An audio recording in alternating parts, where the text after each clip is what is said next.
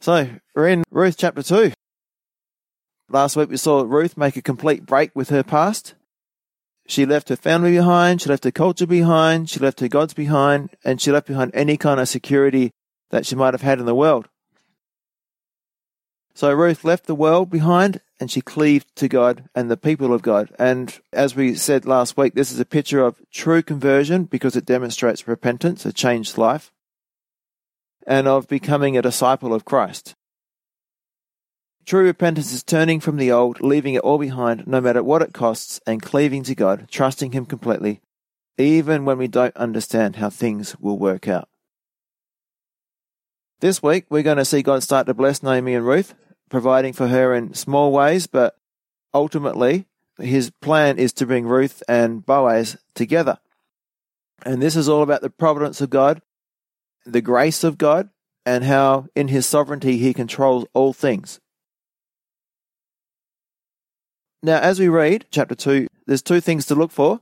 Try to look for parallels between how Boaz looks after Ruth and how Christ looks after us. Ruth is a picture or type of the church, Boaz is a picture or type of Christ. And we're going to see how Boaz is going to bless Ruth and how he's looking after her. And parallel that to how Jesus looks after us, how he blesses us. He demonstrates his grace to us. So let's pray. Thank you, Father, for this beautiful book. Lord, it just demonstrates your grace so profoundly. And I pray that you'll just open our hearts to see that you really do love us and that you really are so involved in our lives. You're not a God that's afar off. You're a God that's close at hand. You're a God that's near. And Lord, you're involved in every part of every day of our lives. Help us to remember that, even though we can't see that. Because when we look back, we can see it, but when looking ahead, it looks a bit muddy. So I just pray that you help us to have faith, to realize that you are guiding our steps, and that you are looking after us and providing for us. And Lord, just giving us so many good things that we don't deserve. So we just pray all these things in Jesus' name. Amen. All right, Ruth chapter 2. There was a relative of Naomi's husband, a man of great wealth, of the family of Elimelech. His name was Boaz. So Ruth the Moabite said to Naomi, Please let me go to the field and glean heads of grain after him in whose sight I may find favour or grace. And she said to her, Go, my daughter. Then she left and went and gleaned in the field after the reapers. And she happened to come to that part of the field belonging to Boaz, who was of the family of Elimelech. Now behold, Boaz came from Bethlehem and said to the reapers, The Lord be with you. And they answered him, The Lord bless you. Then Boaz said to his servant who was in charge of the reapers, Whose young woman is this? So the servant who was in charge of the reapers answered and said, It is a young Moabite woman who came back with Naomi from the country of Moab. And she said, Please let me glean and gather after the reapers among the sheaves. So she came and has continued from morning until now, though she rested a little in the house. Then Boaz said to Ruth, You will listen, my daughter, will you not? Do not go to glean in another field, nor go from here, but stay close by my young women. Let your eyes be on the field which they reap, and go after them. Have I not commanded the young men not to touch you? And when you are thirsty, go to the vessels and drink from what the young men have drawn. So she fell on her face, bowed down to the ground, and said to him, Why have I found favor in your eyes, that you should take notice of me, since I am a foreigner? And Boaz answered and said to her, It has been fully reported to me all that you have done for your mother in law since the death of your husband, and how you have left your father and your mother and the land of your birth and have come to a people whom you did not know before. The Lord repay your work, and a full reward be given to you by the Lord God of Israel, under whose wings you have come for refuge. Then she said, Let me find favour in your sight, my Lord, for you have comforted me, and have spoken kindly to your maidservant, though I am not like one of your maidservants. Now Boaz said to her at mealtime, Come here and eat of the bread and dip your piece of bread in the vinegar. So she sat beside the reapers, and he passed parched grain to her, and she ate and was satisfied, and kept some back. And when she rose up to glean, Boaz commanded his young men, saying, Let her glean even amongst the sheaves, and do not reproach her. Also, let grain from the bundles fall purposely for her. Leave it that she may glean, and do not rebuke her. So she gleaned in the field until evening, and beat out what she had gleaned, and it was about an ephah of barley. Then she took it up and went into the city, and her mother in law saw what she had gleaned. So she brought out and gave to her what she had kept back after she had been satisfied. And her mother in law said to her, Where have you gleaned today? And where did you work? Blessed be the one who took notice of you. So she told her mother in law with whom she had worked, and said, The man's name with whom I work today is Boaz. Then Naomi said to her daughter in law, Blessed be he of the Lord, who has not forsaken his kindness to the living and the dead. And Naomi said to her, This man is a relation of ours, one of our close relatives. Ruth the Moabitess said, He also said to me, You shall stay close by my young men until they have finished all my harvest. And Naomi said to Ruth, her daughter in law, It is good, my daughter, that you go out with these young women, and that people do not meet you in any other field.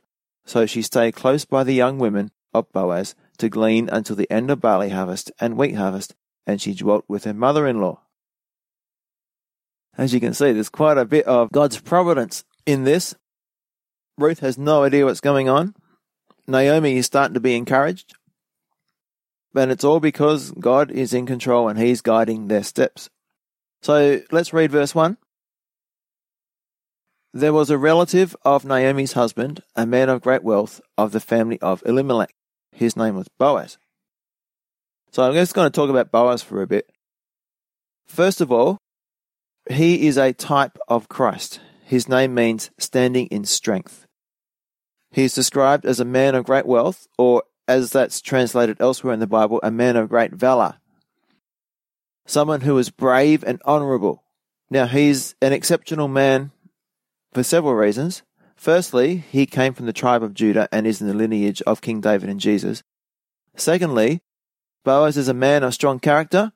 He lived in the days of the judges, and as you know, the days of the judges were a horrible time to live. People were just doing what was right in their own eyes. That's Judges 21:25.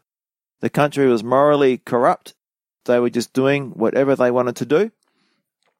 Yet Boaz is a godly man living in the middle of an ungodly culture, and he's making an impact on those around him. And the same should be true for us in the way we live. And I'm just going to put Matthew 5:16 up on the screen. It says, "In the same way, let your good deeds shine out for all to see, so that everyone will praise your heavenly Father."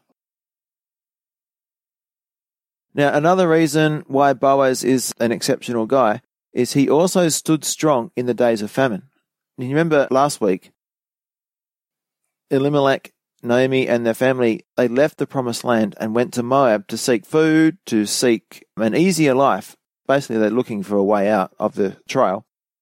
But Boaz had stayed behind, and God had provided for Boaz. And in fact, through this trial, God had made Boaz a man of great wealth. And there's an important application for us here. In chapter 1, we read about last week that Naomi and her family made a wrong choice 10 years before. They made this choice in a hard time, a time of famine, but they didn't have to make the wrong choice they did. The people of Bethlehem, they did not perish from hunger. They're still there. They're still alive. They still have their properties. And in fact, they're doing quite well.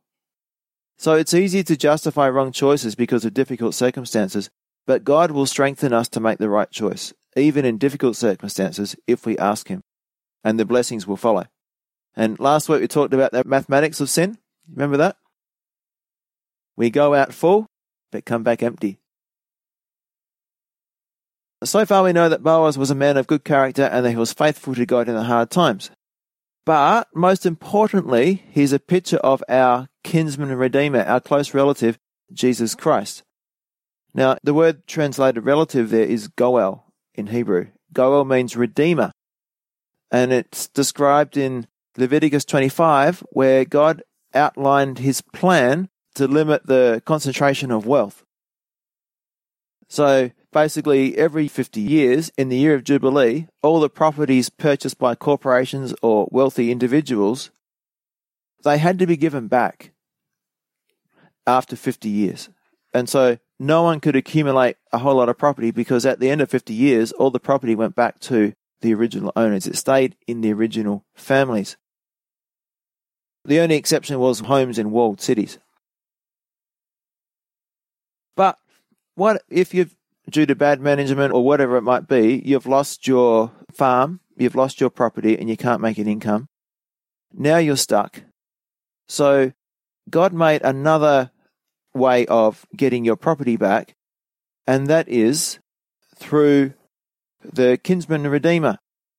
At any time, someone in your family could buy back your land, buy back your home that you had lost through bankruptcy, poor business practices, or mismanagement, and you could get it back. You could go back into your home at any time as long as there was someone to redeem it for you.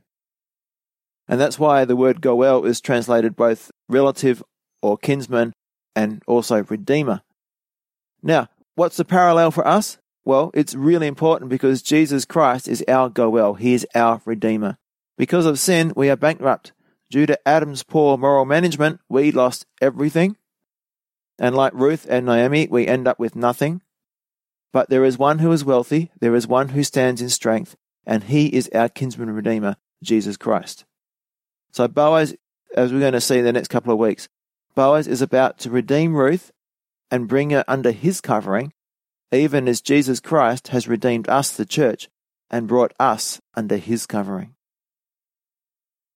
Verse 2 So Ruth the Moabite said to Naomi, Please let me go to the field and glean heads of grain after him whose sight I may find favor. So that word favor there is grace. I might find grace in his sight. And she said to her, Go, my daughter.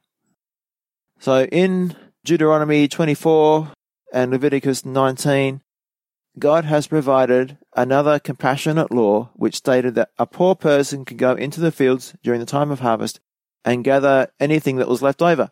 So this was their social security system. It was a workfare system, not a welfare system, if that makes sense. There was no free lunch, you had to go and collect your own lunch. The lunch was there, but you had to go and collect it for yourself. Now, how do we apply this today? Well, the Bible commands those in the church in 2 Thessalonians chapter 3 verse 10 those unwilling to work will not get to eat. So as Christians, it's important that we model a good work ethic. Now, being unemployed, we can't help that sometimes, but there's plenty of ways for unemployed people to contribute to society. You know, there's volunteer work, there's all kinds of things we can do to still help out. And it's important that we do that because it makes a way for us to meet our own needs with dignity. So I'm just going to read one of those passages. It's Leviticus 19, 9 to 10. It says, When you harvest the crops of your land, do not harvest the grain along the edges of your fields, and do not pick up what the harvesters drop.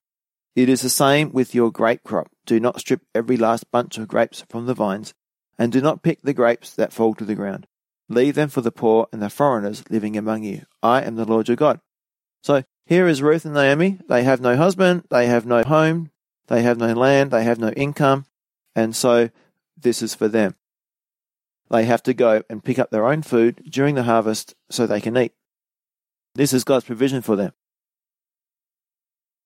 Verse 3 Then she left and went and gleaned in the field after the reapers. And she happened to come to the part of the field belonging to Boaz, who was of the family of Elimelech. So here, Ruth is willing to glean enough for both of them. So this is taking care of your parents as they get older. Ruth is doing this. She's being responsible and taking care of her elderly mother in law. She's showing initiative and she's demonstrating a good work ethic. So now Ruth happened to end up in the field of Boaz. And this is just a stroke of luck. I mean, I can just picture God wiping the sweat off his brow and saying, Phew, I didn't think of that. I was wondering how Naomi and Ruth were going to survive. Uh, all these things, so many people, I just can't keep up with everything, you know? No. That's not the way it is. Ruth had no idea who Boaz was. She had no idea that he was rich. and that he was a kinsman or relative of Elimelech. But the Lord had directed her steps. So nothing just happens. There is no such thing as coincidence. I call it God incidence. God is always at work. But just remember that God can't guide us if we're not moving, if we're not taking steps of faith. Imagine if Ruth had just stayed home and prayed. Well, that's fine, but she would have been hungry. And God couldn't have guided her to Boaz. So there's a time for prayer, but also a time for action.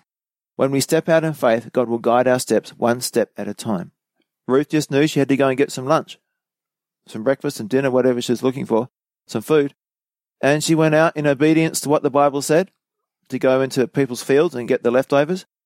And Ruth experienced the very natural moving of the supernatural hand of God. Now, looking ahead, can we really see where God is leading? Well, often we can't. David Guzik says, a quote from him Many times when we are really walking in the Spirit, we can only see the invisible hand of God by looking back. If we spend too much time trying to look for His hand ahead of us, we can make problems for ourselves. Because God works in the natural supernaturally. So things will just happen and it's hard to tell if it's His will or not sometimes, but we just keep walking and things just turn out and then suddenly we realize, oh, yeah, God was in control. Everything's worked out great. So there's a grand plan coming into play for Ruth. It's called redemption. But remember that Ruth is a picture of you and me. We are the bride of Christ. Now, the picture is that we were lost, impoverished, hungry, and it just so happened that we found ourselves in his field. One day, someone invited us to a Bible study or to church, or they spoke about God to us, or there's a tract in a letterbox, whatever it might be. And it's all a part of God's grand plan to send people our way, allowing us to come in contact with our Boaz, who is Jesus Christ. Verse 4 Now behold, Boaz came from Bethlehem and said to the reapers, The Lord be with you. This is amazing. In a time of the judges where everyone's doing their own thing, doing what was right in their own eyes, just basically not caring about what was right or wrong, here is Boaz with his life centered on God. Now, this reminds me of Jesus, our Emmanuel, or God with us. So Boaz is saying, The Lord be with you. Now, what does Emmanuel mean? God with us. Now, God has always desired, He's always chosen to walk among men. It's been His heart from the beginning. In the Garden of Eden, He walked with Adam and Eve in the cool of the day, Genesis 3 8. But what did man choose? Adam and Eve chose, you know what? I'd rather listen to Satan than listen to you. I'd rather have what Satan offers instead of what you offer. I believe what Satan offers better. And so they fell and they were expelled from the garden, and that fellowship was broken. Then God walked among men in the nation of Israel. His glory was in the middle of the camp, in the midst of the camp. Deuteronomy 23:14. What did Israel do? They rejected the true and living God. Then God came and walked among men in the person of Jesus Christ. John 1 says he tabernacled or dwelt among us. What did the world do? The world rejected Christ and nailed him to a cross. Now, today, how does God walk among the world? Well, he walks amongst the church, the church of Jesus Christ. Because Jesus is walking among us, the church now experiences rejection, persecution, and difficulty because wherever God has walked among men, he has been rejected by the world. Remember, Jesus says, if they reject me, they'll also reject you. If they persecute me, they'll also persecute you. And it's not really you they're persecuting. It's not really you they're hating. It's me. That's what he said. But there's a future time when the world will be like Eden again. Jesus will come back and everything is going to be how it was supposed to be all along. The earth will burst forth into blooming and blossoming. Israel will be the head of the nations again as she was supposed to be in the first place, and Jesus Christ will reign forever as the King of Kings. So today, the world resents God walking among them, amongst them, and you know all the persecution that's going on in the church, especially in China and Iran and all the different places around the world. But in the millennial kingdom, that's all going to change. No more arguments, no more strife, no more tension, because Emmanuel, God with us, will be with us, and we shall be with him. So there's a practical application for us as well here. It's the relationship that Boaz had with his workers. Now, you can tell a lot about the character of a guy or a person by the way they interact with their workers and the relationship that the workers have with their boss. So, Boaz, you can tell he's got a good character because his workers loved him and had a good relationship with him. Verse 5 Then Boaz said to his servant who was in charge of the reapers, Whose young woman is this? Now, this servant who's in charge of the reapers, what's his name? We don't know. It's not given to us. It's the unnamed servant. Now, who's he a picture of? I would suggest he's a picture of the Holy Spirit. Just like in Genesis 24, the unnamed servant went to find a bride for Isaac.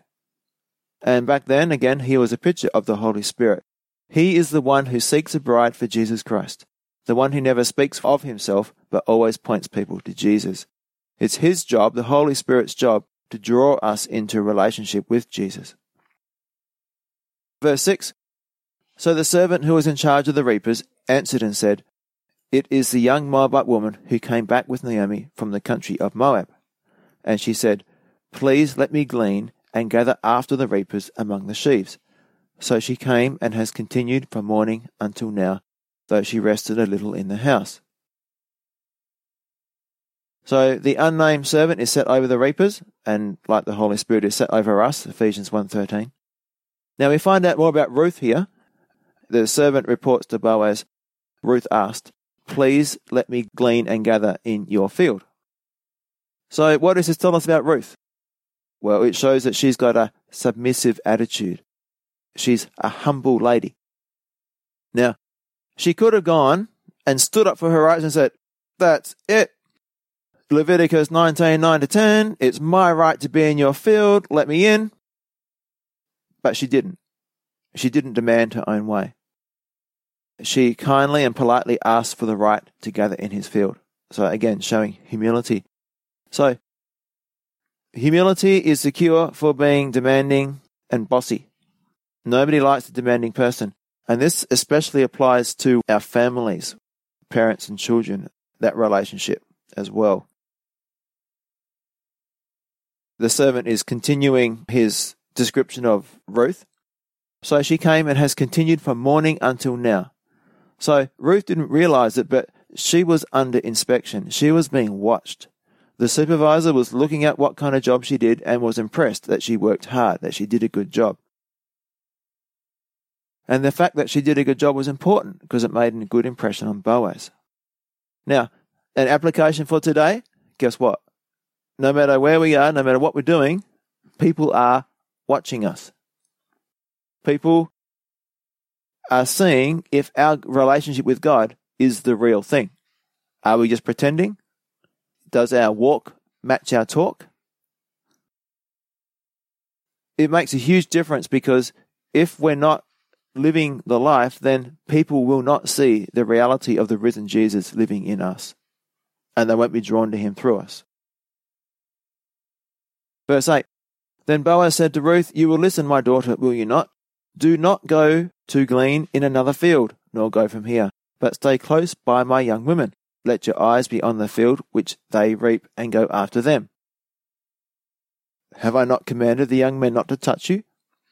And when you are thirsty, Go to the vessels and drink from what the young men have drawn. So the first thing Boaz says here is stay close by my young women. So these women were Boaz's female field workers, and their job was to tie together the stalks of grain after the men had slashed it. So Boaz told Ruth to stay close to them, so she'd be well taken care of. And then he said, Do not go to glean in another field. Now Boaz knew that if Ruth stayed in his fields, she'd be blessed, and she would find companionship among the young women. She would have protection, because remember he said, Have I not commanded the young men not to touch you? And she would also find refreshment when you are thirsty, in verse 9.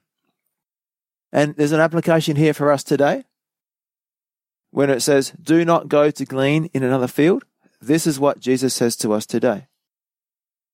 Do not look for some deeper theological truth or some exciting or emotional experience or some new slant on doctrine.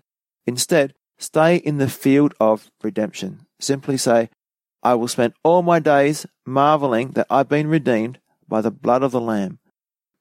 We want to just continually meditate on the grace that God has shown us. Another way of saying this is don't leave your first love. Stay in Jesus' field. And if we do, we'll experience companionship, protection, and refreshment. Now, another thing about Boaz is how kind he is towards Ruth. It also tells us more about Jesus and his attitude towards us as well. Now, later on, as we're going to read, he's even more generous and he tells his workers to drop grain behind on purpose for her to pick up. And now I think the important thing to notice here is that Ruth had no way to repay Boaz's kindness. So, what is true kindness? It's showing kindness and not expecting anything in return. And this is the type of kindness that Jesus shows toward us. He continually blesses us, and all we have to give him in return is ourselves. But that's all he wants. From the beginning, all God has desired from us is relationship with us. That's the reason He created us. Now, God doesn't need us, but He chooses to find pleasure in relationship with us, in spite of how much we hurt Him. Now, verse 9, the first part, it says, Let your eyes be on the field where they reap and go after them. Have I not commanded the young men not to touch you? Now, this is an interesting thing. The men and the women and this separation. Here's Ruth, single young lady, probably quite attractive. The man would be attracted to her, she would be attracted to the man. Is that a healthy thing? Well, it all depends. Is it going to hinder her walk with God? Is it the best thing for her at the moment? Boaz is wise. Boaz gives her some good advice. He says, I've commanded the young men not to touch you. And he's basically telling her to stay away from them and stay with the women. Remember, the land was full of immorality, and Boaz was one of the rare exceptions to the rule. So, what we can understand from this passage is that it's normal in that culture for the men and women to work separately. Now, is this over the top? Is this being legalistic? Well, consider the number of church leaders who have fallen into sexual sin. Not just church leaders, but people in the church who have fallen into sexual sin. The question is, when does agape love change into emotional or even physical love? How can we prevent this? Should unmarried men and unmarried women pray together by themselves, for example? What are some sensible boundaries that we should have to protect ourselves from ungodly relationships or compromise? And I have a quote from Jon Courson, which I think goes a long way to answering some of these questions. So he says, in 1 Corinthians chapter 7 verse 1, Paul writes that it is good for a man not to touch a woman. There is wisdom in that. I think it's wonderful and appropriate and scriptural to be a people who are affectionate. But you know, and I know, when holy affection becomes carnal inclination. When that happens, back off. People might think you're cold and you're weird. Let them think what they want. You be the one who listens to the words of Boaz and do not touch the young lady. So, it's not about rules and regulations, it's about using common sense, and it's about being led by the Spirit. The Spirit will tell you what's going on if you're listening to Him. Verse 9, the second part, and when you are thirsty, go to the vessels and drink from what the young man has drawn. So, Ruth didn't even have to draw her own water. What did Jesus say? He invites us to drink freely from the wells of salvation. Isaiah chapter 12, verse 3. So another parallel there. Verse 10. So she fell on her face, bowed to the ground, and said to him, Why have I found favor or grace in your eyes that you should take notice of me, since I am a foreigner? So there's a couple of things here. The first is, Why have I found favor or grace in your eyes? Now, Ruth's attitude is just fantastic. Some of us might have said, Well, it's about time someone noticed. I've been working hard all day. Now God will give me the blessings that I deserve. but that's not right. That's called legalism. The legalistic person is never thankful, but always grumpy and proud. Ruth never asked why all the hard things come upon her in life. Instead, she asked why this good thing had come. And that's a difference in the attitude from the person who understands grace to the person who is a legalist. Ruth is thankful because she understands grace. Ephesians 5:20 says, "Giving thanks always for all things in the name of our Lord Jesus Christ." So the person who understands grace, any good thing that happens to them will result in them saying, "Wow, thank you." And the second thing in this verse is, "Since I am a foreigner." Now, consider Ruth. She's from the land of Moab. She's a Moabitess, not an Israelite. And she knows that on the basis of her nationality, her national background, she didn't belong in Israel. According to Deuteronomy 23, verse 3, God had cursed the Moabites and proclaimed that they could not come near the tabernacle, the tent where the, the Ark of the Covenant was, for ten generations because of all the evil that they had done to the Israelites previously. And this made Boaz's kindness to her all the more precious. So here's Boaz being nice to a Moabite woman. Someone who was considered like an enemy of the state of Israel. People who had been unkind to Israel, and Boaz is showing kindness to her. But that's how we should feel too. That's exactly how I feel. How could it be that I have found grace in God's sight? We should be amazed that we find grace in God's sight. And I want to just read to you Romans chapter 5, verses 6 to 11. And it says, When we were utterly helpless, Christ came at just the right time and died for us sinners. Now, most people would not be willing to die for an upright person, though someone might perhaps be willing to die for a person who is especially good. But God showed his great love for us by sending Christ to die for us while we were still sinners. And since we have been made right in God's sight by the blood of Christ, he will certainly save us from God's condemnation. For since our friendship with God was restored by the death of his Son, while we were still his enemies, we will certainly be saved through the life of his Son. So now we can rejoice in our wonderful new relationship with God because our Lord Jesus Christ has made us friends of God. So for our Christian walk, the fact that we belong to God now, the fact that we're saved, it's all grace. There's nothing about us that deserved to be saved. There's nothing about us that was attractive to God. There was nothing about us that was worthy. It's just a miracle that God would choose to show grace to us. God's grace to us is just amazing. Verse 11 And Boaz answered and said to her, it has been fully reported to me all that you have done for your mother in law since the death of your husband, and how you have left your mother and your father and the land of your birth, and have come to a people whom you did not know before. The Lord repay your work, and a full reward be given you by the Lord God of Israel, under whose wings you have come for refuge. Notice it says, It has been reported to me you know, this is like we live in Esperance. Everybody knows what everyone else is doing. Small town. But what it shows is that people notice the way we live. Boaz had noticed Ruth's devotion to Naomi. Boaz had noticed that Ruth was looking after Naomi and was concerned for Naomi. Now, how do we apply this to ourselves? Well, what does John 13:35 say? It says, "Your love for one another will prove to the world that you are my disciples. So, as we love each other, we prove to those around us, the people who are watching, the, the world who is watching, that we are his disciples because we are looking after one another. Now, it's pretty scary if you turn this around, if you use the contrast of this verse. Your lack of love for one another will prove to the world that you are not my disciples. So, it's really important that we love one another and look after one another because it all determines what message we're sending. Are we his disciples? Are we not his disciples? Are we loving each other or not loving each other? Now, coming back to the whole issue of grace here, with Ruth being a type of us, the bride of Christ.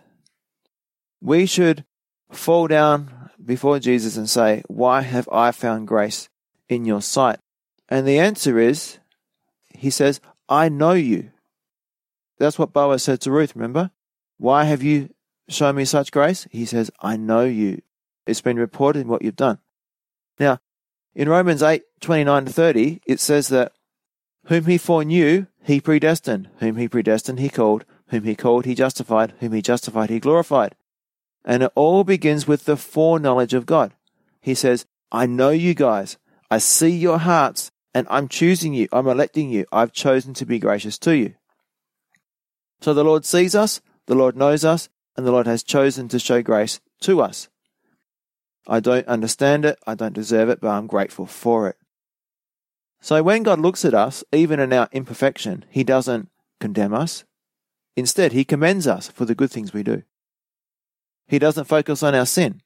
Instead, He hears us sigh. He hears our heart saying, I want more of you, Lord.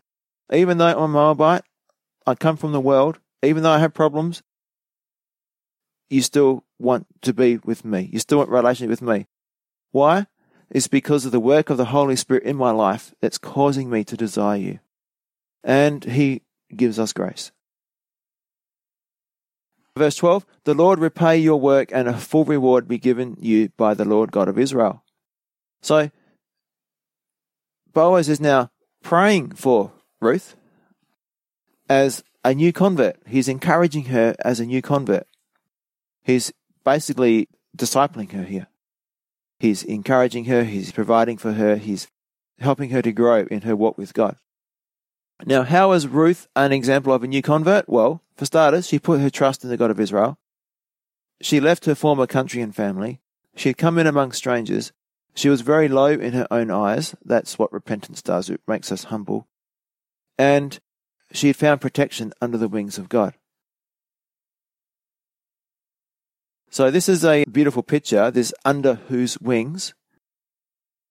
The imagery is that of a bird snuggling under the wings of a foster mother. So if you've seen the hens with a little chick sticking its head out, it's a picture of trust and security. There's a few verses in the Bible that talk about this principle. Here's one of them. It's Psalm 36, verse 7. It says, How precious is your loving kindness, O God! Therefore, the children of men put their trust under the shadow of your wings. So that's what Ruth had done. She had put her trust in God.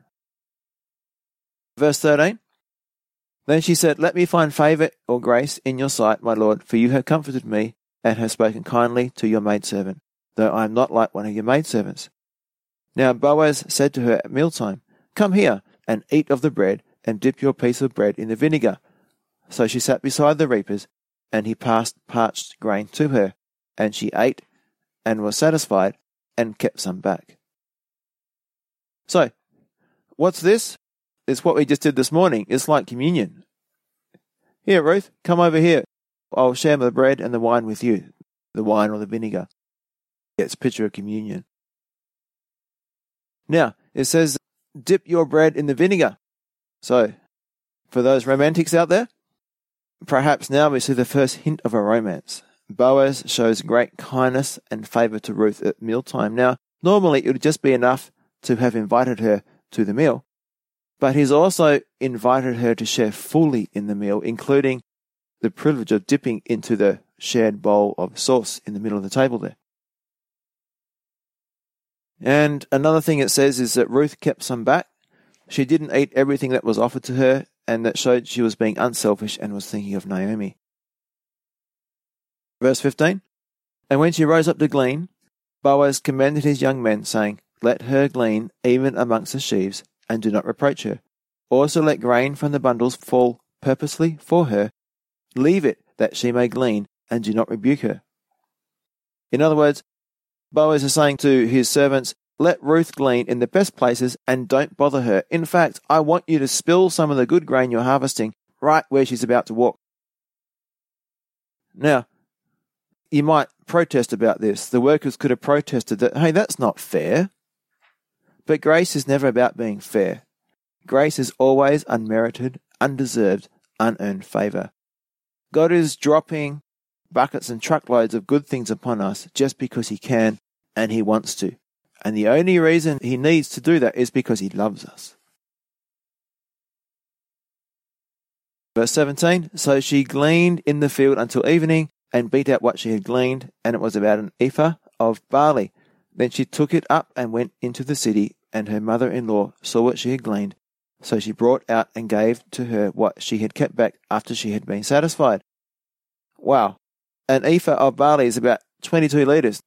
So a nice big load to carry home. So, yes, God had blessed Ruth.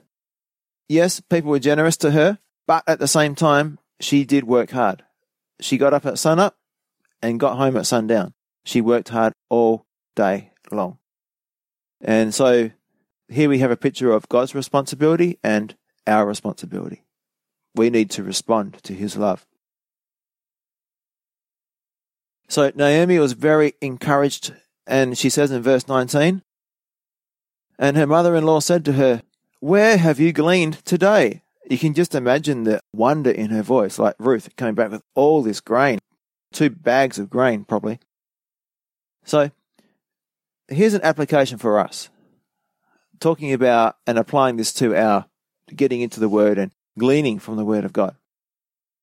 So, I'm going to read something from Jon Courson that I found challenging, and I hope will encourage us to talk about what we're reading in the Word more often. So, Jon Courson said, In the previous generation, this was a question frequently asked among Christians Where have you gleaned today? I propose we revive it. I think it's a good greeting for those who love the Word of God. Where have you gleaned today? We're so busy with the menus of Moab we often find it difficult to answer this question. Can you talk more readily about the latest movie you've seen than the latest spiritual understanding you've received? Is it easier to talk about the TV show you watched last night rather than about the truths of the word you missed this morning? Where are you eating? Where are you gleaning? It might be a little unnerving, but I believe it would be healthy and right for us to greet each other saying, Where have you gleaned today? And that's the end of the quote. So it's an interesting thing, and we should be doing it anyway. And we do do it a lot, which is fantastic. As iron sharpens iron, so one man sharpens another, we should be talking about what God is showing us. Because as God reveals stuff to us, it's not just for us, it's for us to encourage other people with as well. So we can ask, what have you been reading in your word? What has God shown you? How has God encouraged you? Things like that. Where have you been gleaning today? And the second part of verse 19 And where did you work? Blessed be the one who took notice of you. She told her mother in law with whom she had worked and said, The man's name with whom I work today is Boaz. Then Naomi said to her daughter in law, Blessed be he of the Lord who has not forsaken his kindness to the living and the dead. And Naomi said to her, This man is a relation of ours, one of our close relatives. So the word Goel is used 64 times in the Old Testament. It's translated either as redeemer or kinsman or relative, close relative. So here Naomi said, Boaz, he is related to Elimelech. He can be our Goel, our redeemer. He can rescue us from our poverty. He can restore to us our inheritance. And that will happen next week in chapter 3. Moving on, blessed be the name of the Lord who has not forsaken his kindness to the living and the dead. Now, Look at the change in Naomi. Is this really the same woman who came into town saying, Call me Mara, for the Almighty has dealt very bitterly with me? Ruth chapter 1 verse 20. Is this the same woman who said, The Lord Almighty has afflicted me? Ruth chapter 1 verse 21. Yes, it is the same woman. But now she sees more of God's plan unfolding so she can better see how all things are working together for good to those who love God. So I would suggest that God wants us to praise Him in the storm, not just after the storm, not just when things are rosy and going well. Verse 21 Ruth the Moabitess said, He also said to me, You shall stay close by my young men until they have finished all my harvest. Now, can you notice something wrong in what she just said there? He said to me, You shall stay close by my young men until they finished all my harvest. Ah, wait a minute, Ruth. You're showing your Moabness, your immaturity. What did Boaz say in verse 8? He said, Stay with the young ladies, not the young men. Why? Well, at the time, the harvest time was a time of celebration, and all the people would be out and working and working hard, but they're all out together. It was a time of partying in a good sense of the word. So, Ruth, as a single woman, she's thinking, wow, there's lots of young men around here and they're all working hard, and maybe I can match up with one of these guys. And so she kind of twisted Boaz's words and took liberty with his words, and she says to Naomi, Oh, Boaz told me to stay with the young man. Bruce got her own little agenda going here. But Naomi is wise, she says in the next verse.